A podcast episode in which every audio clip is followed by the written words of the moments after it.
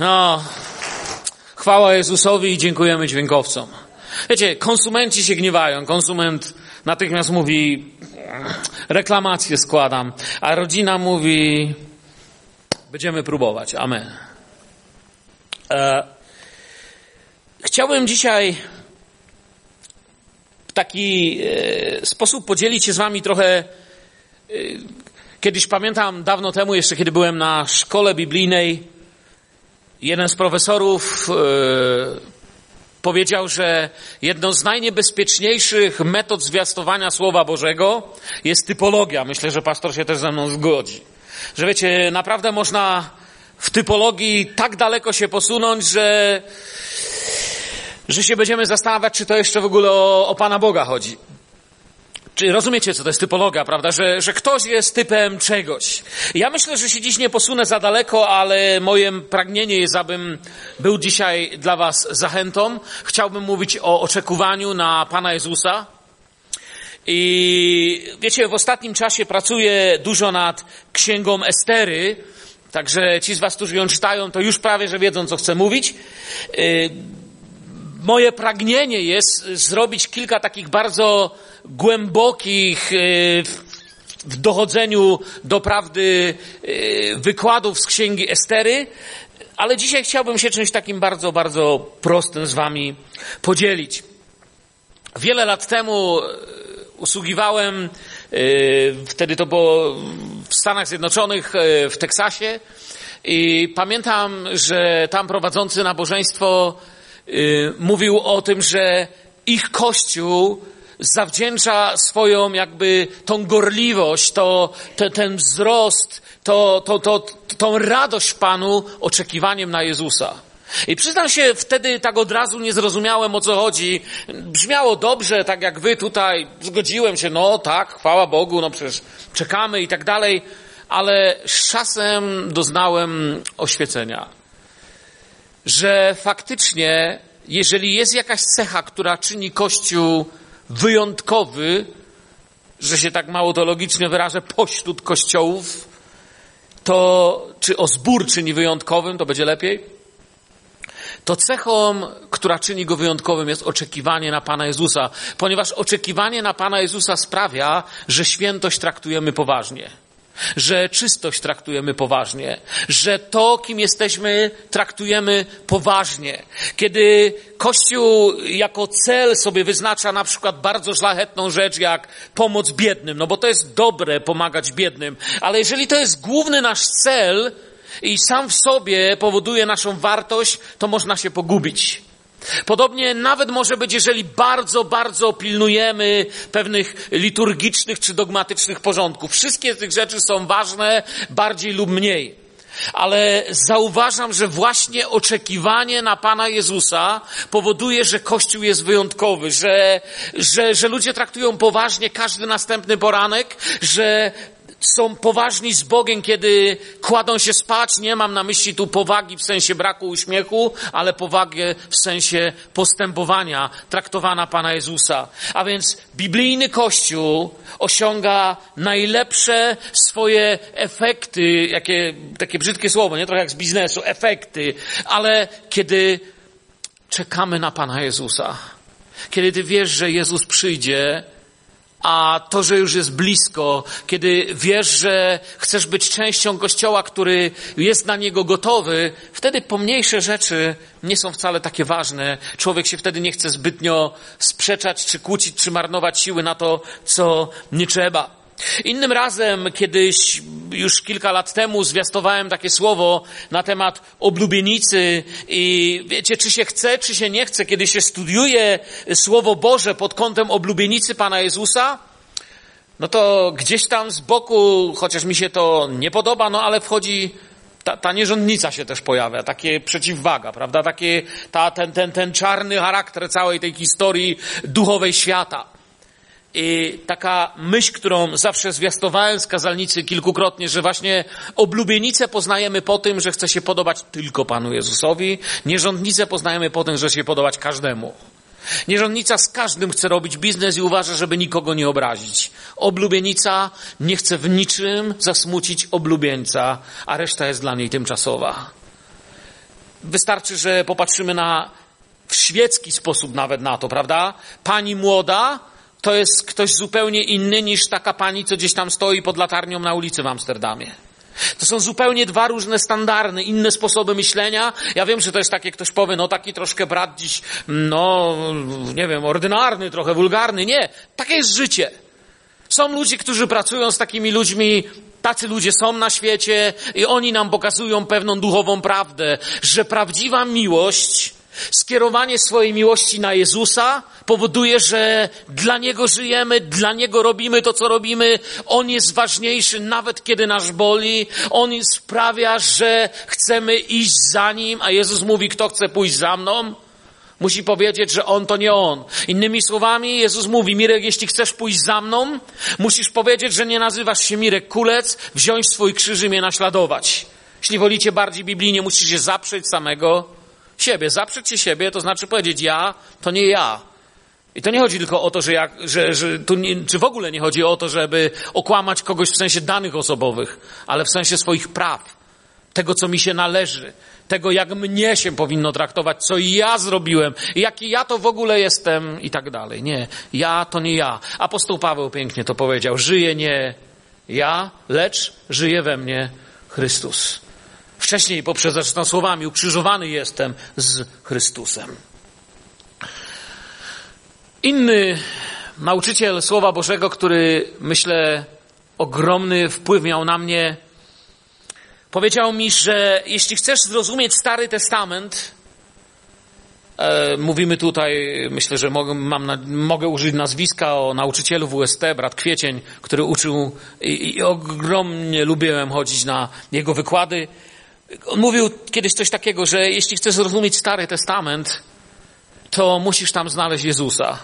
I podawał nam przykłady tego poszukiwania Jezusa w Starym Testamencie. Zrobiło na mnie ogromne wrażenie. Tak więc dzisiaj chciałem powiedzieć coś o czekaniu, chciałem wziąć do księgi Estery, kiedy czeka nas coś ważnego, bo spotkanie z Jezusem jest czymś ważnym, to do wszystkich ważnych rzeczy człowiek musi być gotowy. Właściwie na wszystko trzeba być bardziej lub mniej gotowym. Kiedy czekasz na przystanku na autobus, to jesteś w jakiś sposób do tego gotowy, bo masz bilet, y, kupiłeś bilet i tak dalej. Moja córka ma 1 lipca ślub. Ja sam jeszcze nie wierzę, że to mówię. Ja szczerze mówiąc w ogóle nie wiem. Nawet dzisiaj jeden człowiek się no jak Mirek, jak się czujesz? Jak się czujesz w związku z ślubem swojej córki? Ja mówię, ja właściwie nie wiem, jak ja się czuję. Yy, są momenty, których się boję, są rzeczy, które przeżywam, są sprawy, którymi się cieszę. Ogólnie z mojego charakteru jestem pozytywnie i optymistycznie nastawiony, no ale wiecie, kiedy zapada ciemna nocka i myśli taty, Biegną, a, a co będzie jeśli?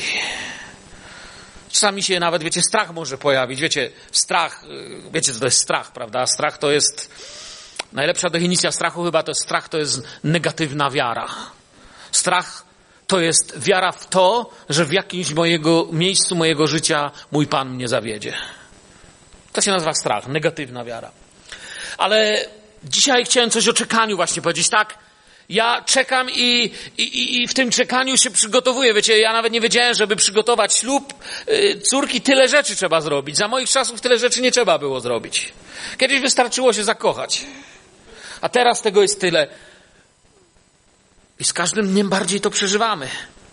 Ale też to, że przeżywamy i o tym mówimy, to wam pokazuje, że rzeczywiście idzie ślub i jest dla mnie ważny. To, co przeżywamy z Bogiem i że mówimy o Bogu, pokazuje nam, na ile Bóg jest dla nas ważny. To, co czynimy, pokazuje, dokąd zmierzamy. Przygotowujemy się do wszystkiego. Do szkoły, do ślubu, do, do ślubu dziecka. Y, nawet w jakiś sposób niektórzy ludzie przygotowują się do pogrzebu. Czasami troszkę bardziej lekceważą swoją duszę z powodu braku poznania, bo znam ludzi, którzy się mniej przejmują, gdzie spędzą wieczność, ale bardziej się przejmują, czy już mają swój grób. Osobiście, naprawdę, znam taką panią. Ta pani o niczym innym nie mówi, tylko o tym, że ma grób i chodzi myć ten grób i pielęgnować ten grób. Na nim jeszcze nic nie pisze i ona, wiecie, ja wręcz odniosłem wrażenie, taka kochana starsza pani, która trochę nie rozumie duchowych rzeczy, ja odniosłem wrażenie, że ona się właściwie nawet, ona jest dumna, jaki piękny ma grób. Mnie aż trudno przyznać, że szczerze mówiąc, ja nie wiem, czy by mi się chciało chodzić na własny grób, go myć. Ale to może ja, może to pokolenie nowe nie rozumie, nie wiem. Mnie się wydaje, że zawsze to, co przed nami przygotowujemy się. Zaraz będziemy czytać księgi Estery. Chciałem przejść do tego momentu, gdzie Estera przygotowuje się na spotkanie z królem i z tego wyciągnąć pewną duchową lekcję na nasze przygotowanie z królem. Lubię, jak powiedziałem, y, chciałbym głębiej wejść w ten temat. W ogóle tą księgę ostatnio rozpracowuję, y, czego dziś nie będę czynił, ale pozwólcie, że zanim przeczytam, zobaczmy tło naszej historii. Myślę, że ono może być ważne, szczególnie dla tych z Was, którzy są nowi, dopiero zaczynają swoją przygodę z Biblią, dopiero może raz czy dwa razy przeczytali księgę Estery i tak nie bardzo ta księga y, nie wiedzą, gdzie ją umieścić w swojej głowie i w duchowym duchowym poznaniu. Księga Estery jest rok, dokładnie wspierają historycy, to nie nasza sprawa, gdzieś 486, 465 lat przed tym, zanim w Betlejem narodzi się Mesjasz Jezus, czyli przed Chrystusem. Izrael znajduje się na wygnaniu w Babilonie. Oczywiście wiemy, że to nie król, który występuje w księdze Estery, wyprowadził Izrael do, czy pojmał Izrael do niewoli i zabrał do Babilonu. Zrobił to Nebukadnezar, czy jak wolicie, e, bardziej nam znajome Nabuchodonozor. Zabiera Izrael do niewoli Potem dzieją się te wszystkie niezwykłe rzeczy z życiem Nabuchodonozora, o których tutaj kiedyś głosiłem, troszeczkę dotykając tutaj księgi Daniela. Nabuchodonozor odchodzi gdzieś, yy, będąc tym niezwykłym władcą, jako jeden z niewielu pogańskich władców, przechodzi właściwie ze skrajności w skrajność, gdy studiujemy jego życie od typu antychrysta do typu zbawionego złoczyńcy, prawda? Wręcz na początku widzimy w nim króla, który jest, symbolizuje całe zło tego świata, a na koniec nieomal, bojąc się to powiedzieć głośno, widzimy w nim brata. Postudiujcie jego życie. Ja wiem, że brzmi teraz jakbym głosił jakieś herezje, ale, ale pastor by mi wtedy przerwał. Naprawdę, ten człowiek poznaje Boga. Jak popatrzcie na Buchonozora, on nie jest dzisiaj na moim tematem, to na początku widzi Jezusa jako, y, przepraszam, widzi Boga jako y, taki ich Bóg, tych, tych Hebrajczyków. To, to wasz Bóg. Potem ten ich Bóg staje się wielkim Bogiem. Potem ten wielki ich Bóg, na końcu, gdybyśmy studiowali jego życie, mówi: I podniosłem me oczy do Boga Wszechmogącego, staje się Jego Bogiem. I jeżeli jest jakaś lista, którą trzeba spełnić, żeby być zbawionym, wybaczcie za skrót myślowy, rozumiecie mi o co mi chodzi, gdyby powiedzieć, że taka lista, że żebyś był zbawiony, trzeba to, to, to, to, to, to Nabuchodonozor to wszystko to, to, to, to, to zrobił.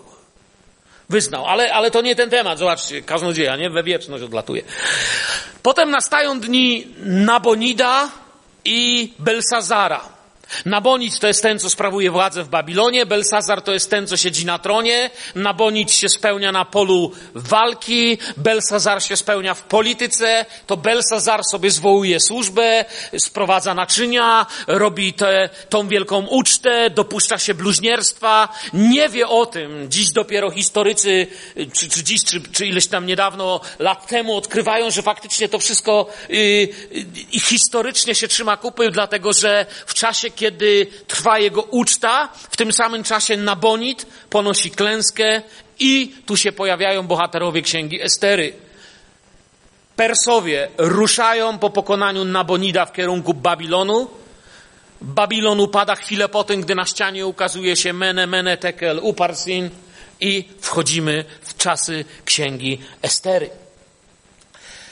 Zmienia się władza i Izrael znajduje się w nowej rzeczywistości. Wiele dyskusji jest dotyczących króla Ahasferosa. Mm, sobie to podarujemy dzisiaj. To, co nam mówi Słowo Boże i co myślę jest tutaj ważne w naszej lekcji Słowa Bożego. Ahasferos panował od Indii aż do Etiopii nad 127 prowincjami. Gigantyczne bogactwo, potężna władza, i wiecie, my czasami sobie tą księgę tak czytamy, księgę Estery, czy nawet księgę Daniela, czytamy o tych królach, to albo mamy tą wizję tego króla, y, królów takich z bajki, o których żeśmy oglądali gdzieś tam Śnieżkę i inne rzeczy i tacy się nam królowie kojarzą, albo troszeczkę patrzymy na tych królów takim naszym współczesnym okiem, no taki facet, co mógł być dobry albo zły. Chcę wam powiedzieć, nie zdajemy sobie sprawy, jaką potęgą i bogactwem dysponowali tacy królowie jak ten. Ten człowiek mógł dosłownie w swoim świecie wszystko, co może człowiek ludzkimi środkami zrobić. Ten człowiek mógł kazać zamordować 20 tysięcy ludzi, co zresztą często czynili, i to się działo. Ten człowiek mógł sprzedać jakąś prowincję i uczynić wszystkich w jeden dzień niewolnikami. Ten człowiek, ten człowiek mógł wszystko, naprawdę wszystko. Ich bogactwo było tak ogromne, że dzisiejsi milionerzy są nędzarzami w porównaniu z nimi. Są naprawdę klasą biedną w porównaniu z nimi. Takiego króla tutaj mamy. Jego imię e, Ahasferos oznacza dziwne imię, nie, nie będę tego komentował, mocne oko. Hmm. I król ogłasza wielką uroczystość. To idę przez księgę Estery teraz, żeby dojść do tych wersetów, z których chcę dziś głosić. Przyznacie, wstępy to mam długie, nie? Lubicie moje wstępy? Mogę jeszcze przyjeżdżać. Długie wstępy. Ale dlatego, że coś pięknego wam chcę pokazać. Na wielką uroczystość przybywają wszyscy jego zarządcy i książęta. Najważniejsi ludzie z całego królestwa przybywają na zamek w Suzie. I znowu ciekawostkę wam powiem historyczną. Zamek w Suzie, kilkaset hektarów, ogrodów, majątków, tysiące niewolników i raptem to jest tylko zimowa rezydencja króla do zimowego odpoczynku. Czujecie to? I władca tam zaprasza ludzi, trwa zimowy odpoczynek, na frontach cisza, najważniejsi ludzie zjeżdżają się na zamek w Sudzie, w i władca pokazuje swoją potęgę i bogactwo, czyli robi to, co byśmy nazwali dzisiaj y, imprezę promocyjną. I impreza, ta promocja trwa 180 dni. 6 miesięcy imprezy. Dlaczego? Aby pokazać swoją potęgę. Gdybyście mnie zaprosili, wiecie, wiadomo, że nie spytam, ale by było ciekawe, gdybym się zapytał, kto z was tu na sali jest najbogatszy. Wiadomo, że nie spytam, bądźcie spokojni. No ale gdybyśmy już znaleźli tego najbogatszego, albo pytanie bym zadał jeszcze inaczej. Ile czasu by wam zajęło, żeby im pokazać wszystko, co macie? Gdybym przyszedł do was do domu i powiedziałbym, pokaż mi wszystko, co masz. Ja nie wiem, czy mi, ile by mi czasu zajęło. No, no tu pralnia, kotłownia, sypialnia, kuchnia, tu dzieci, tu świnka morska, tu dziewczyny mają pokój. Nie wiem, co bym wam pokazał. No i mógłbym jeszcze szuflady otwierać. 180 dni pławienia się w luksusie pokazywania swojej potęgi. Ja nie mam dość, żeby tak naprawdę zająć 16 minut. No, chyba, żebym bardzo długo mówił, prawda? To można.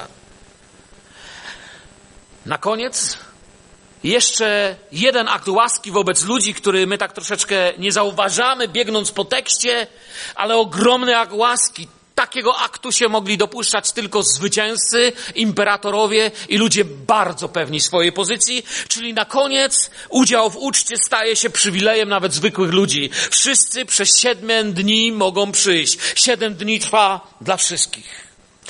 I tu się zaczyna nasza historia. Król tamtego dnia sobie za bardzo podpił, wypił za dużo wina i nie osądzajcie go, on nie był członkiem żadnego kościoła Wypił za dużo wina i zażądał, aby królowa Waszti przeszła przed ludźmi.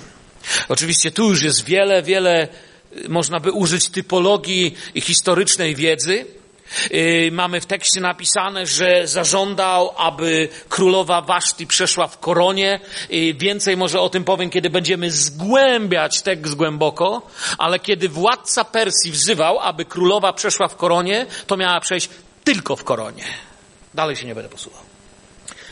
Imię Waszti oznacza najpiękniejsza, najwspanialsza. Chcielibyśmy mieć takie imię? Wyobraźcie sobie, przychodzisz do mnie już cześć, jestem tam Stasio, a jestem najwspanialszy. Albo najwspanialsza, nie? Najwspanialsza, najpiękniejsza. I tu się coś dzieje, co znowu historycznie, ci z was, co studiują historię, oczywiście wiedzą, co ja chcę powiedzieć. Królowa przez swoje nieposłuszeństwo, bo my się tak, jak mówię, z naszego punktu widzenia ludzi XXI wieku możemy oburzyć. No, jasne, jeszcze tego chciał i się dziwi, że się nie zgodziła. Ona się musiała zgodzić, taki był protokół. Miała pewne przywileje, ale miała też pewne obowiązki, dużo by o tym mówić. W każdym razie przez swoje nieposłuszeństwo narusza zasady i protokół. Stała się strasznym przykładem dla innych żon. My znowu, wiecie, uruchamiając tą naszą 20-21 wieczną mentalność, już powiedzieli, no, bał się chłop, że inne kobiety zobaczą, że go żona nie słucha i też przestaną. I trochę w tym jest prawdy. Nieposłuszeństwo odsunęło ją od króla na zawsze. Myślę, że już widzicie kolejną typologię, którą by można wejść głębiej. Też to zostawiamy. To nie jest to, o czym chcę dziś mówić, ale nieposłuszeństwo sprawia, że wypada całkowicie z planów królewskich. Ponieważ miała obowiązki, których nie wypełniła. Tak dochodzi do momentu, do którego my tutaj dochodzimy, że król poszukuje królowej według jego upodobania. I jak mówię, w bardziej dokładnym nauczaniu księgi, jeżeli dożyję i wy dożyjecie i Pan Bóg da nam taką przyjemność, tą księgę powoluśku będziemy dzielić włosa na cztery i studiować. Powiem więcej. Przejdźmy teraz do Słowa Bożego. Jeśli macie swoje Biblię, Estera, drugi rozdział od piątego wersetu zacznijmy czytać. A był na zamku w Suzie pewien Żyd imieniem Mordochaj, syn Jaira, syna Shimejego, syna Kisza z plemienia Beniamina. Został on uprowadzony do niewoli z Jeruzalemu wraz z jeńcami, uprowadzonymi razem z królem judzkim Jechoniaszem, którego uprowadził do niewoli Nebukadnezar, król babiloński. Widzicie, tu jest to tło, o którym wcześniej Mówiłem, szybciej powiedziane. Był on opiekunem Haddasy, to jest Estery, córki swojego stryja, gdyż nie miała ona ani ojca, ani matki. Była to panna urodziwa i piękna, a po śmierci jej ojca i matki przyjął ją Mordochaj za córkę. Gdy tedy usłyszano o nakazie i zarządzeniu króla i gdy zgromadzono wiele panien na zamku w Suzie pod opieką Hegaja, została też zabrana Estera do pałacu królewskiego pod opiekę Hegaja pilnującego kobiet. I spodobała mu się ta panna. I zyskała u niego względy, to też od razu kazał jej dostarczyć należne jej stroje i kosmetyki i przydziały i dał jej siedem dziewcząt z Pałacu Królewskiego i wyznaczył dla niej i dla jej dziewcząt najlepsze pomieszczenia w domu kobiet. Estera nie ujawniła wszakże swojej narodowości i swojego pochodzenia, gdyż Mordochaj zakazał jej to uczynić. A Mordochaj przechadzał się codziennie przed dziedzińcem domu kobiet, aby dowiadywać się o zdrowiu Estery i o tym, co się z nią dzieje. To jest jedenasty werset. Przeskoczymy, bo dla naszej historii ważne jest to, co się dzieje od wersetu piętnastego teraz. Piętnasty werset. W domu zachęcam, przeczytajcie całość, żebyście złapali cały obraz od 15 wersetu. Gdy więc na Esterę, córkę Abihaila, syna Mordochaja, który przyjął ją za córkę, przyszła kolej, aby pójść do króla, nie żądała niczego poza tym, co jej doradził Hegaj. Eunuch królewski pilnujący kobiet i Estera zyskała względy u wszystkich, którzy na nią spojrzeli. Estera zaś została zabrana do króla Ahasferosza do pałacu królewskiego w dziesiątym miesiącu, to jest miesiącu Tebet, w siódmym roku jego panowania. Król pokochał Esterę bardziej niż wszystkie kobiety i ona znalazła łaskę i zyskała u niego względy ponad wszystkie dziewice. To też włożył diadem królewski na jej głowę i uczynił ją królową zamiast Waszty. Pierwsza myśl. To są niezwykli bohaterowie naszej historii. Niezwykłe postaci, które tu występują. Mordochaj żyje w codzienności wygnańca. Jest kimś, kto nie ma, nie jest obywatelem pełnej kategorii, o tak byśmy powiedzieli. Dociera do niego wiadomość o poszukiwaniu królowej, to co się stało. Wszyscy wokół o tym mówią, a imperium, które ma 127 prowincji, ma mnóstwo pięknych kandydatek i kobiet. Ale coś się rodzi w sercu Mordochaja. Coś sprawia, że że wchodzi z Esterą w, to, w tą całą sytuację yy, i powiem o tym kiedyś indziej więcej, bo to też nie jest główna rzecz, ale Mordochaj, chcę abyście wiedzieli, opiekuje się Esterą, swoją bratanicą. Biblia mówi, że ona jest piękna i że znajduje się jakby pod opieką Jego miłości. Wiecie, on znał Słowo Boże, znał zakon, znał yy, jakie jest Boża opinia na temat miłosierdzia i czynienia dobra dla sieroty, a też wiedział, jakie są zasady wśród Żydów, jeśli chodzi o rodzinę. Dlatego wziął Haddasę czy Esterę pod swoje skrzydła. Biblia mówi, że jest piękna. Imię Estera znaczy gwiazda. Bordochaj, czy jak wolimy, e, dziś byśmy powiedzieli Mordechaj, doradza Esterze, aby nie przyznawała się do swojego pochodzenia. I Estera zostaje zabrana, tak mówi nam Słowo Boże, do pałacu i poddana przygotowaniu kobiet, które ma postawić ją przed królem. I tu jest ta lekcja, z której chcę dziś skorzystać. Żyje życiem, które chce się podobać królowi. A wy? Chcecie się podobać królowi? Królem jest Jezus. Król królów i pan panów. To, co na pewno łączy mnie z Esterą, widzę już pierwszą rzecz, którą ja, Estera, mamy wspólną. Gdyby nas ktoś koło siebie posadził i gdyby przeskoczyć język i wszystkie inne bariery, to jedno na pewno mamy wspólne. Ona jest ładna, a ja nie, ale jedno mamy wspólne. Musimy stanąć przed królem. To jest to, co każdy z nas musi. I musimy stanąć przed królem gotowi. Dostaje się pod opiekę Hegaja, któremu bardzo się podoba, ale tutaj to nie jest podobanie się, jeśli chodzi tylko o urodę. Wiecie, Hegaj jest eunuchem królewskim, zajmuje się kobietami i Hegaj właściwie widzi mnóstwo pięknych kobiet, mnóstwo pięknych kobiet i, i właściwie usługuje im i te kobiety nie mają przed nim tajemnic ale w niej coś widzi. Daje jej najlepsze zaopatrzenie i pomieszczenia, widzi jej potencjał. Widzi, że ta kobieta ma to, co może sprawić, że może się podobać królowi. A co to jest? To jest temat dzisiejszego kazania. To jest to, z czym chcę, abyście wrócili do domu dzisiaj. I kiedy ktoś was pyta, o czym było kazanie, możecie powiedzieć tak, był taki dziwak, kaznodzieja. I porównywał Esterę do naszego życia, ale z jednym miał rację. I ja i ty musimy stanąć przed królem i chcemy to zrobić tak, by się królowi podobać. Powiecie mi amen, czy, czy nie? Amen. Otrzymuje siedem służących, które mają jej pomóc w przygotowaniu do spotkania z królem. Estera musi być przygotowana. Musi się czegoś nauczyć. My też mamy stanąć przed królem i musimy się uczyć, a więc uczmy się pilnie dzisiaj. Jak mówię, byśmy z tym wrócili do domu. Ona ma Hegaja i jego rady. My mamy Ducha Świętego, zacznijcie na to tak patrzeć. Jak mówię, to jest troszkę typologia taka. Ona ma Hegaja, my mamy Ducha Świętego. Ona ma to, co On do niej mówi, my mamy to, co Duch Święty mówi do nas. A wszystko i w jej, i w naszym wypadku jest takie, musi się podobać królowi. Estera nie wie, co lubi król. My nie wiemy, co lubi król. Jeżeli cokolwiek o królu wiemy, to wiemy dlatego, że sam król przez swoje słowo i przez Ducha Świętego, który wprowadza we wszelką prawdę nam to, co objawił.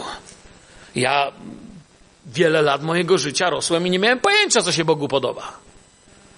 Mój, mój obraz Boga był taki, że mi powiedzieli cztery razy Ojcze nas, dwa razy zdrowaś Mario, może przeżyjesz.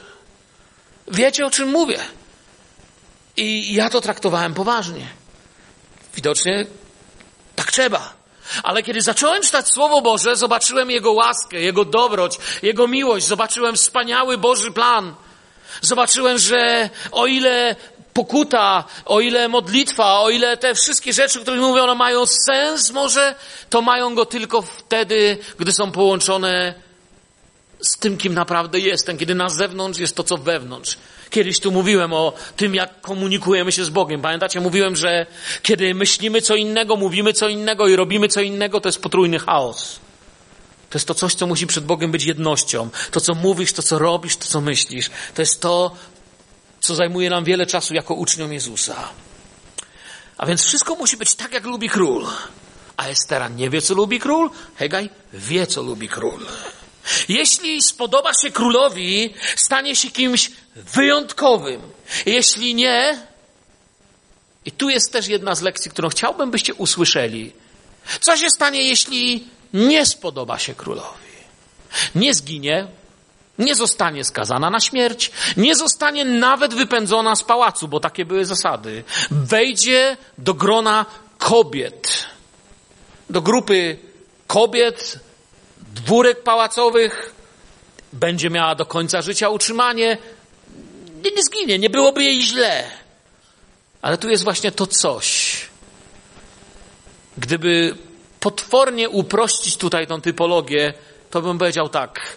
Esterze nie chodzi tylko o to, żeby nie iść do piekła, ale o to, żeby pójść do nieba z sercem pełnym miłości do króla. Zrozumieliście mój przykład? Wiecie, co chcę powiedzieć?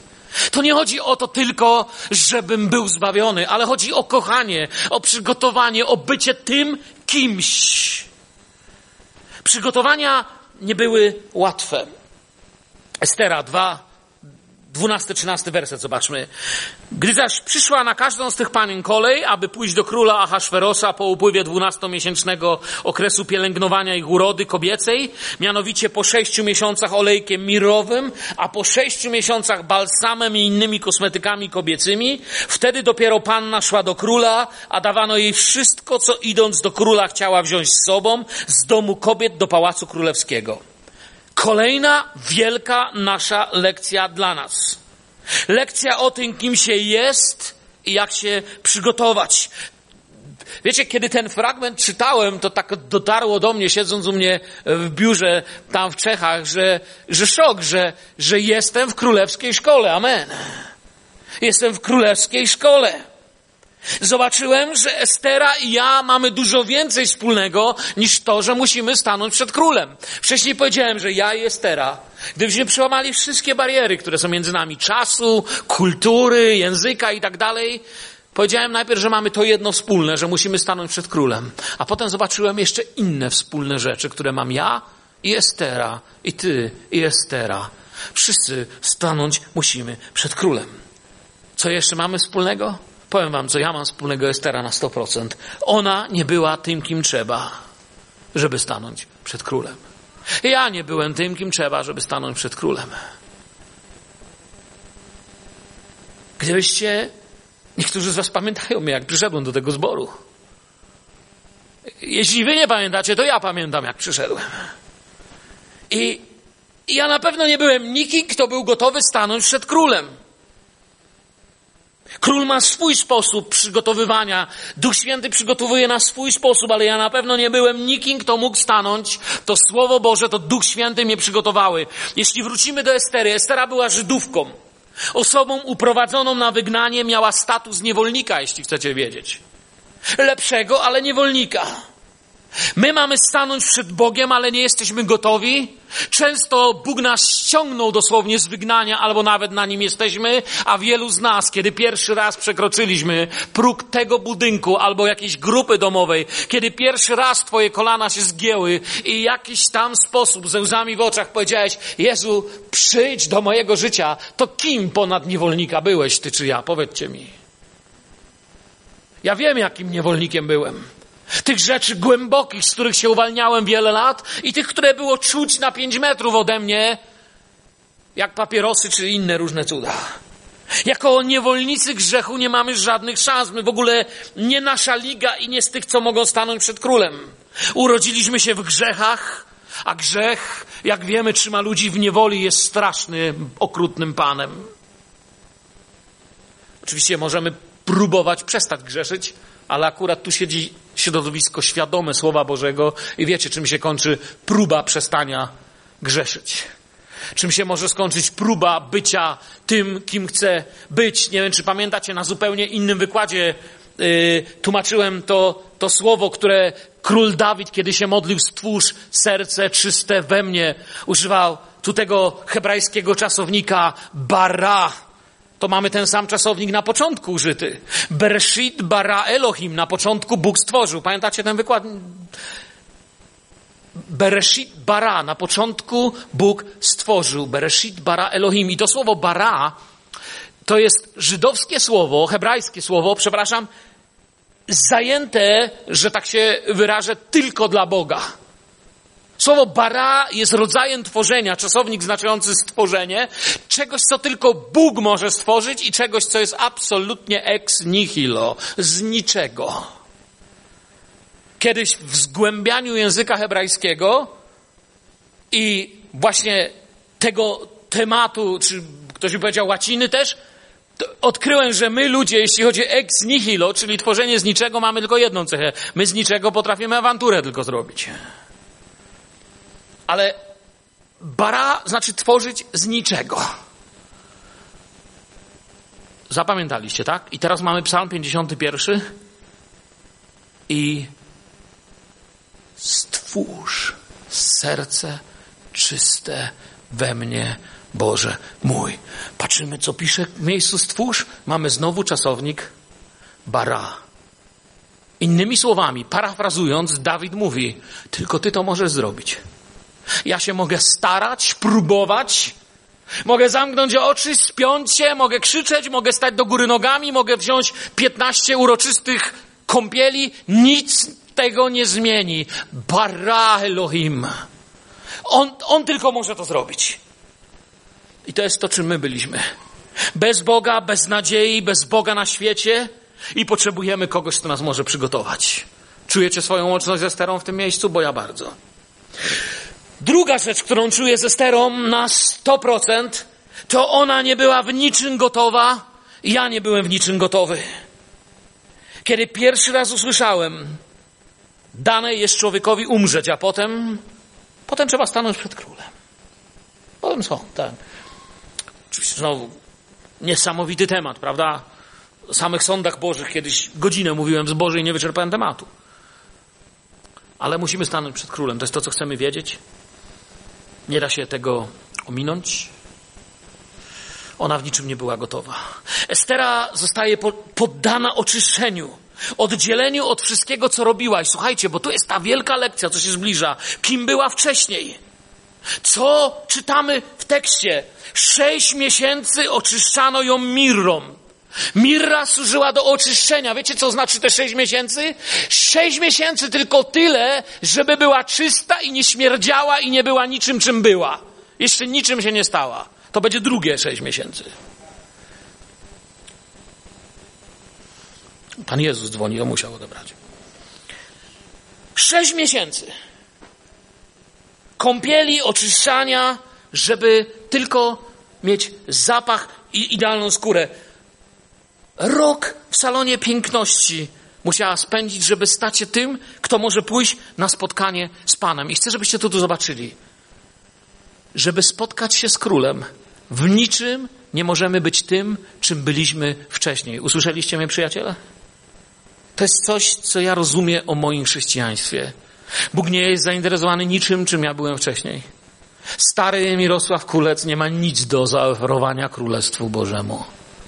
Stary Mirosław Kulec, czy w ogóle z mojej siły Mirosława Kulca, gdybym cokolwiek mógł Bogu chcieć oferować, to bym był podobny do Piotra, który musiał przejść bolesną lekcję przy Panu Jezusie, aż zrozumiał, że to nie on ma coś do zaoferowania, ale to Jezus oferuje, a on może tylko odpowiedzieć: Panie, ty wiesz. Pamiętacie Piotra? Panie ja, panie to, panie tamto. On nie mógł zrozumieć, że naprawdę Jezus nie potrzebuje jego oferty, że to Piotr potrzebuje oferty Jezusa. Istniało ryzyko, Jak już powiedziałem, że nie zostanie wybrania i jej pragnienia się nie spełnią. Nie miała żadnych obietnic, żadnych gwarancji. Rok opieki kosmetyczek i innych specjalistów mówi nam, w jakim stanie musiała być. Tyle było do zrobienia.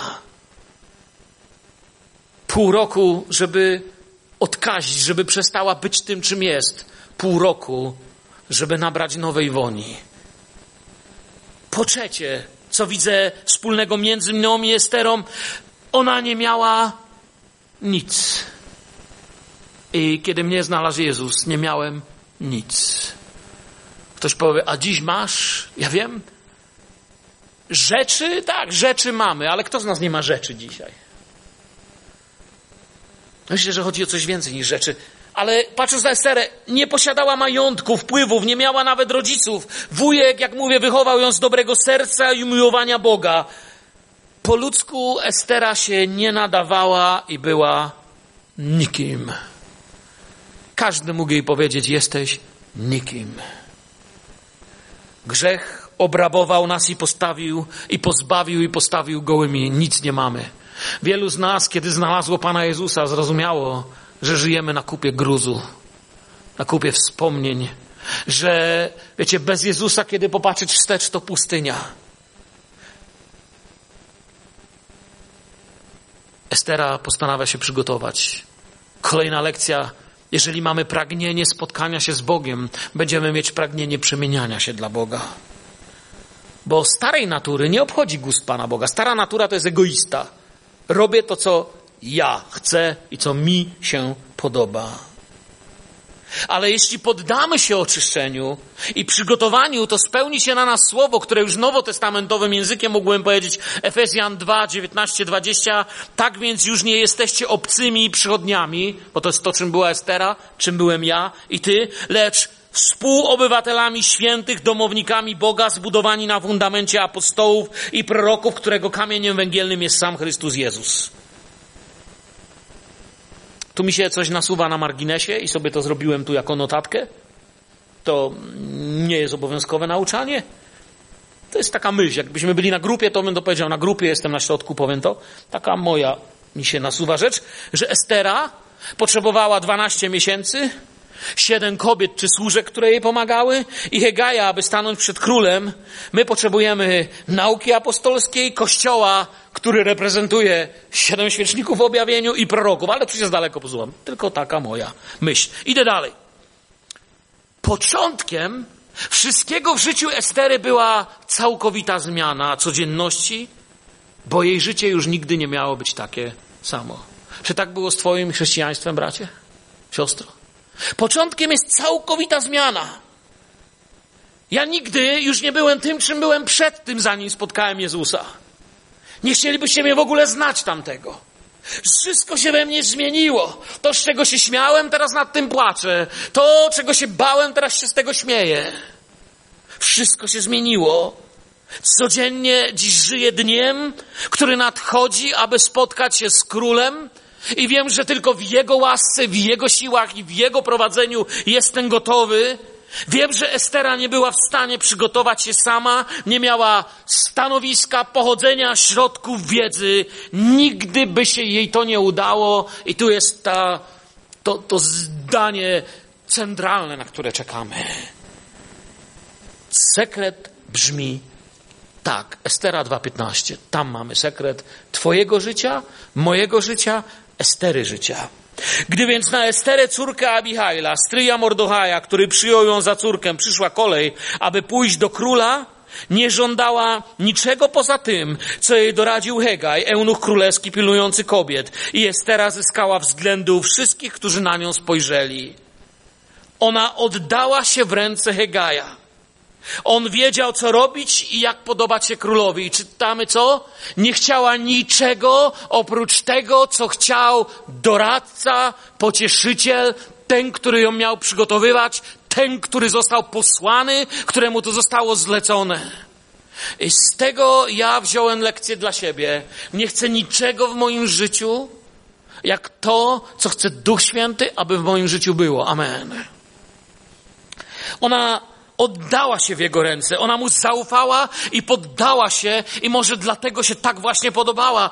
być może inne panny marodziły, przebierały w ubraniach, mówiły, to nie, no nie.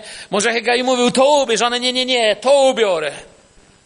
Pewnie tak było, bo inaczej by nie pisało, że ona poddała mu się we wszystkim. Być może inne nie we wszystkim, ale ona słuchała jego pouczeń.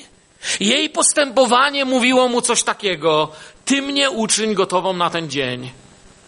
Ja pomyślałem, nie mam takiego Hegaja w domu, który mi powiedział, Mirek, Bóg chce to, to, to, to, to, dlatego popełniam błędy. Mirek, Bogu się podoba to, to, to, to, to, dlatego się tyle trzeba uczyć. Ale mam coś, co mnie pociesza. Nie zostawię was sierotami. Poślę wam kogoś. Kogo? Pocieszyciela, nauczyciela, tego, który wam powie, ode mnie weźmie, powie wam. Powie, co się podoba tam. Powie wam, jaki jest styl tam. Powie wam, jaka moda, że upraszczając, panuje tam. Hagaj powiedział Esterze, wszystko, co masz do dyspozycji ze 127 prowincji jest twoje. Wszystkie kosmetyki, szaty, możesz brać co chcesz. Tam pisze w księdze Estery, że mogła to zabrać ze sobą. Wszystko, co zażądała. Ale on mówi, ja cię przygotuję. A Estera się na to zgodziło. Hegaj nie chciałby jedynie wyglądała dobrze, ale aby naprawdę taka była. I znowu, patrząc na ich kulturę, jeżeli szykowało się pannę młodą, jeżeli szykowało się dla króla kogoś takiego jak Estera, to, to nie mógł być ktoś, kogo niedoskonałości się zasłaniało to musiał być ktoś, ktoś, kogo niedoskonałości nie było i się je usuwało. I dlatego 12 miesięcy. Gdzie dzisiaj się tuszuje wiele rzeczy. Dzisiaj używają różnych paintów i innych programów, że normalnie w gazetach mamy takich ludzi, że na ulicy takich ludzi nie ma. Ale Boga nie interesuje żadne tuszowanie, retuszowanie. Tylko Duch Święty może nas przygotować, bo musimy stanąć przed królem. Stanąć muszą wszyscy, przygotowani przez Ducha Świętego albo przez siebie, ale stanąć muszą wszystkim. On uczyni nas gotowymi i szczęśliwymi, tak jak chce król. Ja już wiem jedno, nie umiem zdecydować, co podoba się królowi. Przez lata mojego chrześcijańskiego życia, prowadzony przez mojego pocieszyciela, uczę się mówić przepraszam. Uczę się mówić wybaczcie. Uczę się mówić pomyliłem się. Uczę się tego, że w tym, co Pan chce, mogę się nawet nie podobać ludziom. Bardzo mocno i boleśnie czasem się uczę. I to wiecie, nie chodzi o fanatyzm chrześcijański, gdzie ktoś wam mówi, a mnie nie obchodzi, co wy myślicie, Pan chce to i to i to. I ja nie wierzę, że w tym duchu w ogóle Bóg działa. Ja jestem ostrożny wobec ludzi, których w ogóle nie obchodzi, co myślą inni ludzie, bo Bóg chce to czy to. Mm, nie wiem, nie widzę u takich ludzi tego czegoś, co ma Jezus. Tego czegoś, że robisz to, co chce Ojciec, w jakiś cudowny sposób ludzie widzą, że naprawdę idziesz za Bogiem. Wiecie, o co mówię, co próbuję delikatnie powiedzieć. To jest coś dużo więcej niż ten taki polityczny fanatyzm tego świata. Muszę podobać się Panu i tego się uczę. A to oznacza czasami, że, że światu się nie będziemy podobać. Bardzo często, nawet nie czasami. Pewnego dnia musimy stanąć przed królem i nie da się tego obejść. On powie: wejdź, albo wyjdź. On powie, że się podobamy albo nie podobamy, by się, zobaczcie, samo to jedno zdanie, następnych pięć nauczań na temat spotkania z Bogiem, by się przygotować, potrzebny nam jest, opowiem tak, najkrótszym zdaniem, jak nie się da, ktoś, kto zna Boga lepiej niż my. I w wielu rzeczach mogą nam pomóc starsi bracia, starsze siostry, pastor, nauczyciele, ale oni dochodzą tylko do pewnego pozn- poziomu poznania nas. Duch Święty może wyciągnąć na światło i poprawić to, czego żaden z ludzi w kościele nie zobaczy. On wie, jak nas stawić. I on jest mocen stawić nas nieskalanym i czystym przed obliczem Bożym. On wie, co podoba się królowi. On prowadzi nas we wszystko i wprowadzi nas w to i przygotuje nas spokojnie. Wiecie, czas Estery się zbliżał, dni ubywało, przybywało ekscytacji, całe życie zmieniło się u Estery. Wszystko się musi zmienić, by dożyć tego dnia. Wszystko musiało się zmienić, by dożyć tego dnia, kiedy człowiek powie, Panie Jezu, tak, jakim jestem, idę do Ciebie, bo chcę, żebym przyszedł tak, jakim jestem. I to jest wielka tajemnica, to jest wielka, cudowna informacja wiary. To jest wielka, cudowna prawda. Bóg chce mnie takim, jakim jestem. Amen. I Bóg nie chce, żebym został takim, jakim jestem. To jest druga część prawdy, czasem zapominana.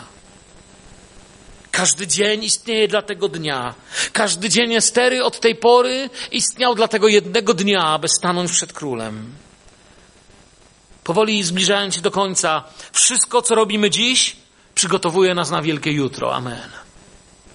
Wszystko, co robimy dziś, przygotowuje nas na to wielkie jutro. To życie, którym żyję dziś, zmieniło się dla tego dnia, który jeszcze nie nadszedł. Ale kiedy Boży dzień zaświta i czas przeminie, jak mówi stara pieśń, staniemy przed Nim. Żyjemy, by podobać się Panu i nic, nikt nie chce usłyszeć, że, że nie spodobał się. Zadaniem Estery było słuchać nauczyciela i zająć się tylko i wyłącznie w tym momencie tym, by podobać się królowi. Estera nie chodziła po pałacu, nie porównywała się, nie mówiła, mmm, mam szansę, ta ma krzywy nos, a ta ma krzywe nogi, mam szansę. My czasem tak robimy, jak dzieci małe.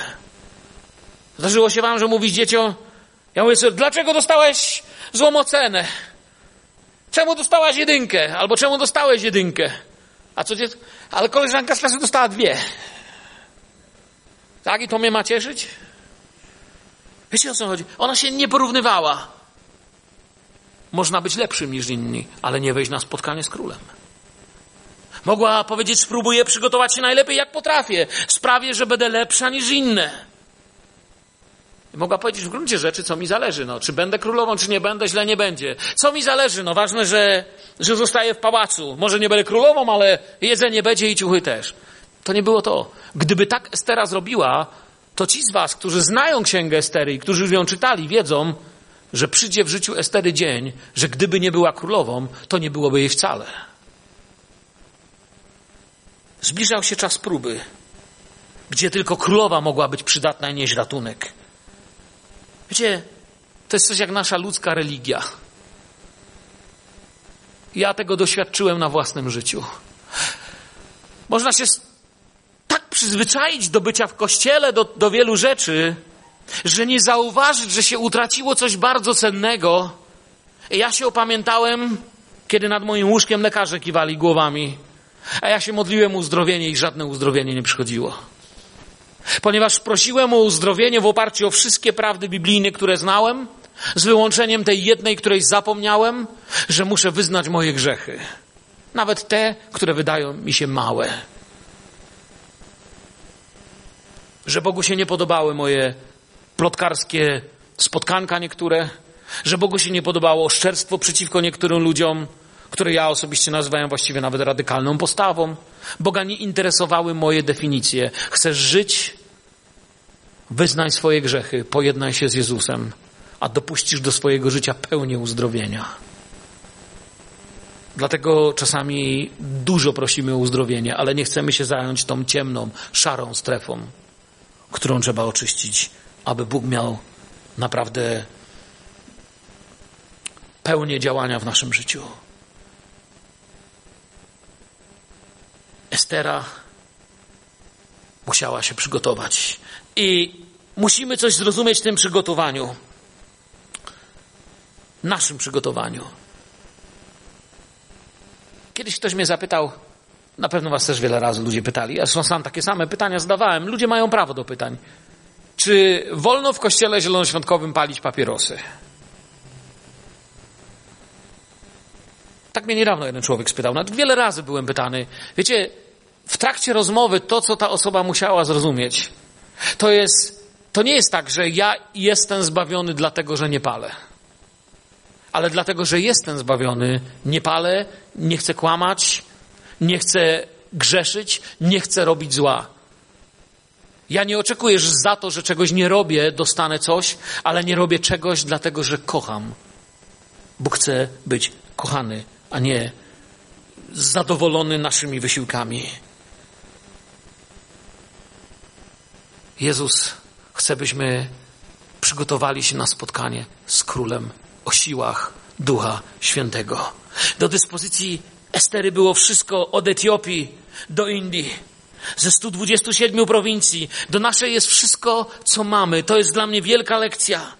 Biblia mówi, że On zaspokaja wszelką potrzebę według Jego bogactwa.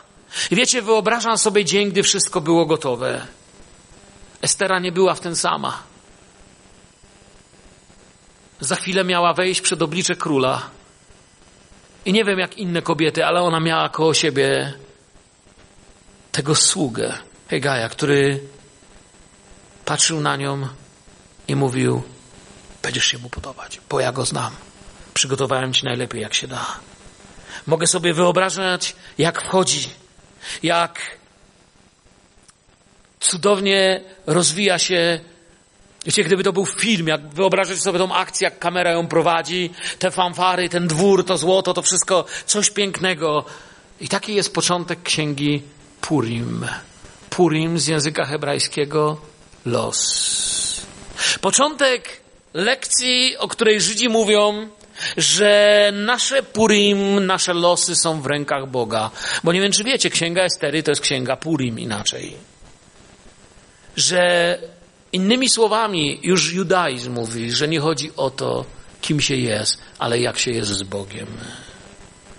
To jest coś, czym bardzo chciałem się z Wami dziś podzielić. Czy jesteś gotowy na spotkanie z królem? Kogo słuchasz, przygotowując się na spotkanie z królem?